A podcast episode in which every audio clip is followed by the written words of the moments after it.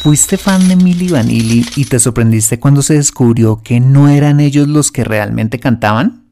¿Te han dicho que no puedes vivir sin una tarjeta de crédito? Bueno, pues así como hemos sido engañados en cosas como estas, la cultura y el marketing también nos han hecho creer mentiras a la hora de administrar nuestro dinero.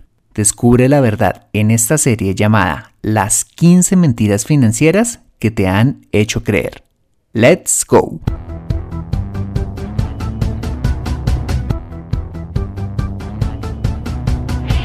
Bienvenido a Consejo Financiero, el podcast de finanzas personales donde aprenderás a manejar inteligentemente tu dinero, salir de deudas, tomar buenas decisiones financieras y alcanzar una prosperidad sólida y duradera. Consejo Financiero son finanzas personales prácticas para gente como tú que desean transformar su futuro financiero. Bienvenido a bordo.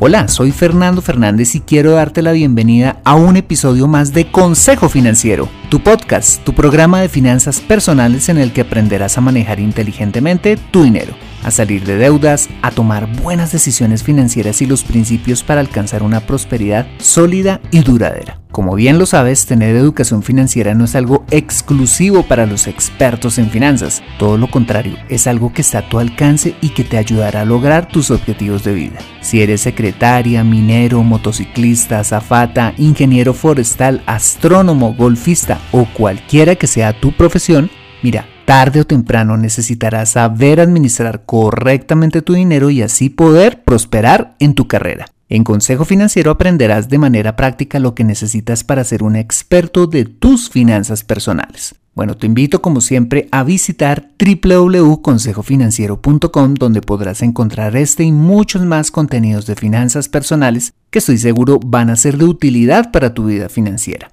Asimismo te recuerdo que puedes encontrarme en LinkedIn como Fernando Fernández Gutiérrez y en Twitter como arroba consejo acertado. Y sin más preámbulos, bienvenido a bordo.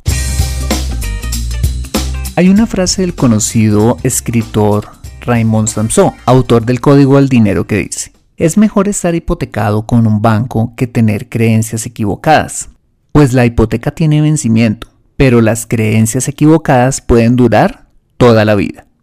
No hay nada más perjudicial que creer una mentira en torno al manejo de nuestro dinero o cualquier cosa en nuestra vida, pues nos lleva a cometer el mismo error una y otra vez durante toda nuestra existencia. Esta serie pretende descubrir algunas de las mentiras más importantes que la falta de educación financiera la cultura y el marketing nos han hecho creer a la hora de manejar nuestro dinero. Algunas son una recopilación del libro La transformación total de su dinero de Dave Ramsey y otras de mi experiencia personal. Si quieres conocer la verdad y ser libre de estas mentiras, quédate conmigo en este episodio. Mentira número 1. Hacer un presupuesto me priva de disfrutar la vida. Realidad. Hacer un presupuesto me permite disfrutarla aún más. Mira, hacer un presupuesto es algo que al común de la gente no le gusta hacer, pues sienten que si hacen uno van a dejar de salir de vacaciones, comprar cosas o en general van a tener una vida apretada o aburrida. Mira, la gente prefiere hacer con su dinero lo que le place, sin tener controles ni topes que los limiten, lo que los lleva a gastar sin control. Mira, esto conduce a que sus gastos sean mayores que sus ingresos y por ello deben recurrir al crédito para compensar esa diferencia y llegar a fin de mes, convirtiendo a la tarjeta de crédito como la salvadora de las finanzas de las personas. ¿Mm? Por supuesto, el crédito que esta ofrece no es gratis y al usarla deben empezar a realizar pagos mensuales que van incrementándose mes tras mes conforme los gastos siguen sin control y el pago de la tarjeta se vuelve algo familiar, rutinario y, desafortunadamente, un hábito para toda la vida. Aunque estas personas compraron el carro, el bolso o los zapatos de marca en el momento deseado con el crédito, a mediano y a largo plazo no podrán volver a hacerlo, pues el pago de los intereses absorbe como una aspiradora sus ingresos, lo que limita a estas personas de disfrutar verdaderamente de su dinero. Pero, al contrario, Cuando haces un presupuesto, mira, evitas gastar más de lo que ganas y no necesitas depender del crédito para poder vivir. Cuando haces un presupuesto, uno de los rubros que lo compone es el ahorro, con el cual podrás disfrutar más de tu dinero porque tu ingreso, al estar, ojo, libre de pagos mensuales, lo puedes concentrar en ahorrar y en invertir. ¿Sabes qué? Cuando haces un presupuesto disfrutas más de la vida, pues al controlar tus gastos generas esta capacidad de ahorro con la cual puedes aumentar y multiplicar tus fuentes de ingreso y de esta manera a la larga pagarte más y mejores vacaciones, comprar lo que más deseas y darte la calidad de vida que anhelas. No con deuda, sino a través del ahorro y de la inversión. Si escuchas el episodio 3 de este podcast, ahí te explico los pasos para que hagas un presupuesto que realmente funcione, ¿ok? Bueno, muy bien.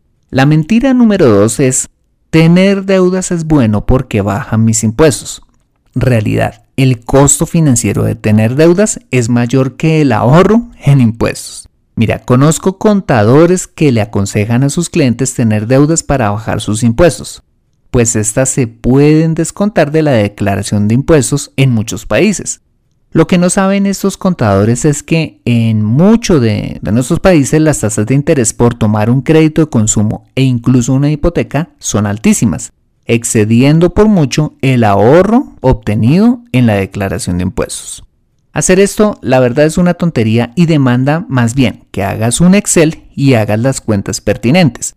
Dependiendo de tu país, hay diversos beneficios tributarios que podrías usar mejor para bajar tus impuestos como ahorrar para tu retiro o invertir en fondos de inversión y o fondos de pensiones voluntarias que tienen beneficios tributarios atractivos en lugar de tener que endeudarte.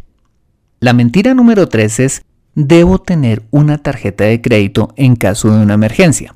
Realidad, tener un fondo de emergencia te saca de apuros pero sin quedarle debiendo a nadie. Mira, para mucha gente una excusa para tener una tarjeta de crédito en su billetera es que la necesitan en caso de una emergencia. Y sí, una tarjeta de crédito sirve para solventar un imprevisto, pero a un alto costo financiero. No obstante, tener un fondo de emergencia y una tarjeta de débito con la cual puedes retirar dinero en caso de una eventualidad también, pero sin tener que pagarle intereses a nadie. Si ahorras al menos tres meses de gastos en tu fondo de emergencia, no volverás a tener calamidades financieras, solo inconvenientes financieros. ¿Sabes qué? Mira, cuando tienes un fondo de emergencia, es como cuando estudiabas juiciosamente para la lección en la escuela y el profesor preciso no te preguntaba a ti, sino a otros. Pero hay de que no hubieses estudiado al primero que nos preguntaban era, era a nosotros, ¿no? Bueno, pues por alguna razón, cuando tú tienes un fondo de emergencia, te dejan de pasar cosas. Y si te pasan, tendrás la tranquilidad de tener los recursos para atender cualquier eventualidad, ¿vale? Si escuchas el episodio 5 de este podcast, ahí te explico cómo construir tu fondo de emergencia y qué instrumentos financieros poder usar para lograrlo. Mentira número 4. No hay forma de prosperar sin endeudarse. Realidad. La deuda te hace más pobre. De hecho, la gente rica no la usa como nos lo han hecho creer. En mi país hay una frase muy popular que dice, si no te endeudas no conseguirás tener nada en la vida. Esta frase ha sido adoptada también en otros muchos países y se nos ha convencido que la deuda es un instrumento que lleva a la prosperidad. Pero la verdad es que la deuda te empobrece pues las altas tasas de interés no solamente hace que pagues hasta 3, 4 y 5 veces el precio de los bienes y servicios que adquieres, sino que además consumen una buena parte de tu ingreso, enriqueciendo a quién? Pues a quien te presta, llámese banco o al prestamista de turno. ¿Por qué crees que la banca cada año tiene tan buenas utilidades e incluso muchas tiendas departamentales y grandes superficies tienen su propia tarjeta de crédito? Porque es un excelente negocio y porque se quedan con una buena tajada de tu ingreso. El marketing nos ha hecho creer que la gente rica usa el crédito para todo. Los comerciales de televisión muestran personas prósperas y felices usando tarjetas de crédito para vivir. Nada más alejado de la realidad. De hecho, los verdaderos millonarios no usan el crédito, usan el ahorro y la inversión.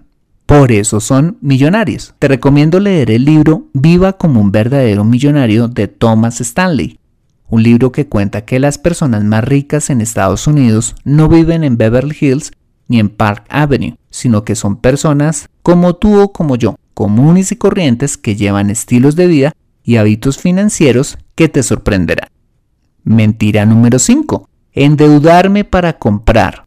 Un carro nuevo es una excelente inversión.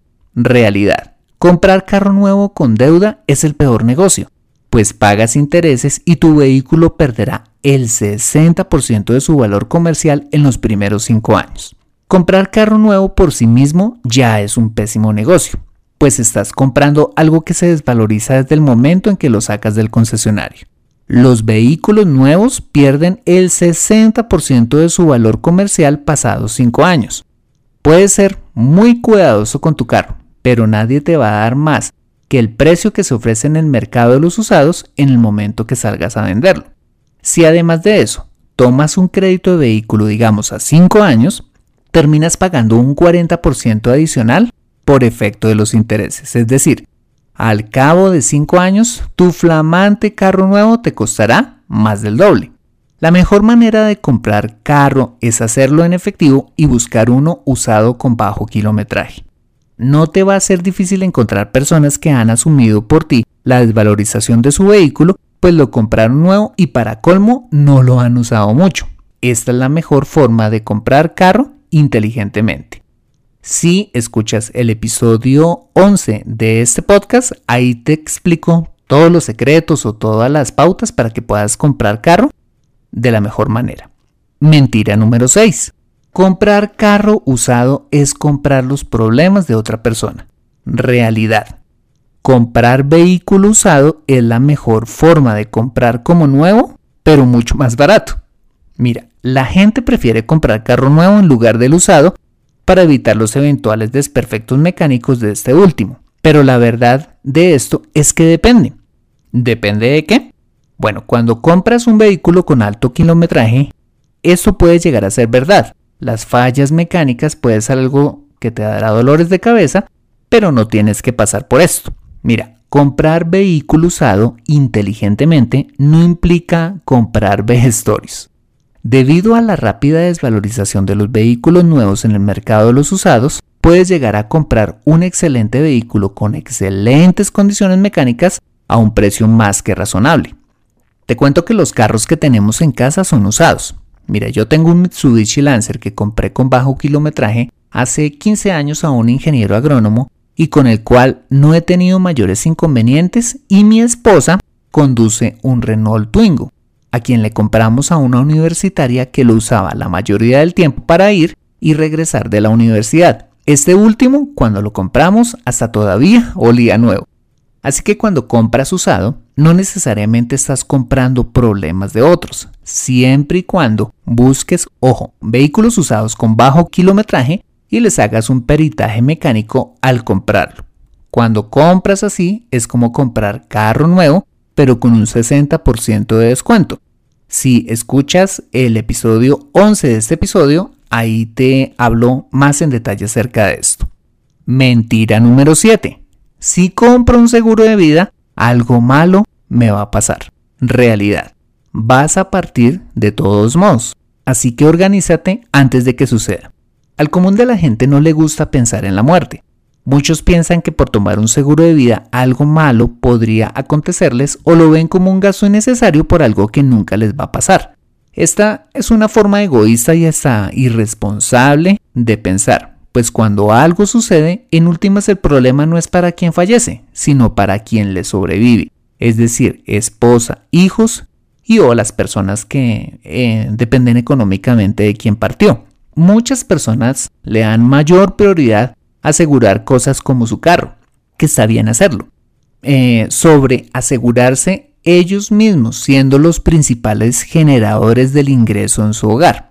Cuando tienes personas que dependen económicamente de ti, es cuando más debes estar asegurado. La pregunta que te hago es, ¿Qué pasaría si hoy partieras? ¿quién se vería afectado financieramente hablando si el ingreso que llevas a casa no llegara más?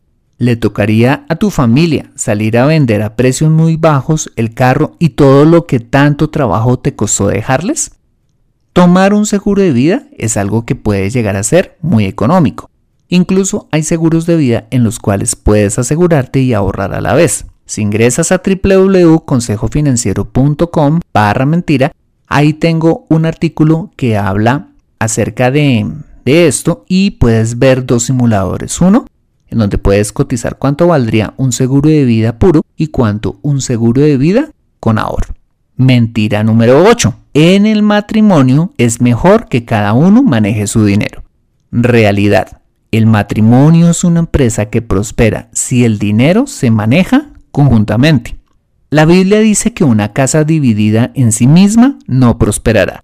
Esto se aplica totalmente a las finanzas matrimoniales, pues cuando cada uno sigue manejando el dinero por separado, inevitablemente van a existir secretos que se ocultan al otro. No hay enfoque ni metas conjuntas. En lugar de ellos, hay conflictos y en general no hay crecimiento financiero.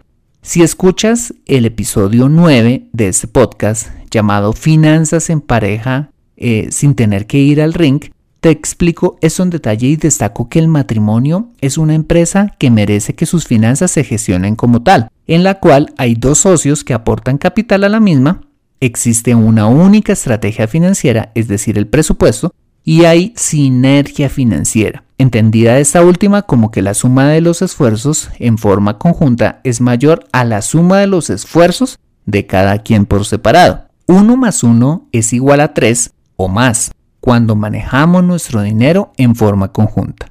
Prueba esta realidad y te darás cuenta que es cierto. Aprende a controlar tu dinero en Consejo Financiero. Ok, este ha sido el episodio número 18 de Consejo Financiero. Si te ha gustado, házmelo saber suscribiéndote y dejándome una valoración honesta de 5 estrellas en iTunes o dándome un me gusta en SoundCloud, iBox, Stitcher o TuneIn Radio o donde quiera que escuches este programa. Si lo haces, sabré que este podcast está generando valor para ti y me ayudarás a llegar a muchas más personas en toda Hispanoamérica. Asimismo, te invito a compartir este episodio con tus contactos, familia o amigos que consideres les sea útil este episodio para su vida financiera. Bueno, recuerda suscribirte a www.consejofinanciero.com para mantenerte actualizado de todos mis contenidos y para recibir tus preguntas o sugerencias de temas que quisieras desarrollar para ti en el podcast.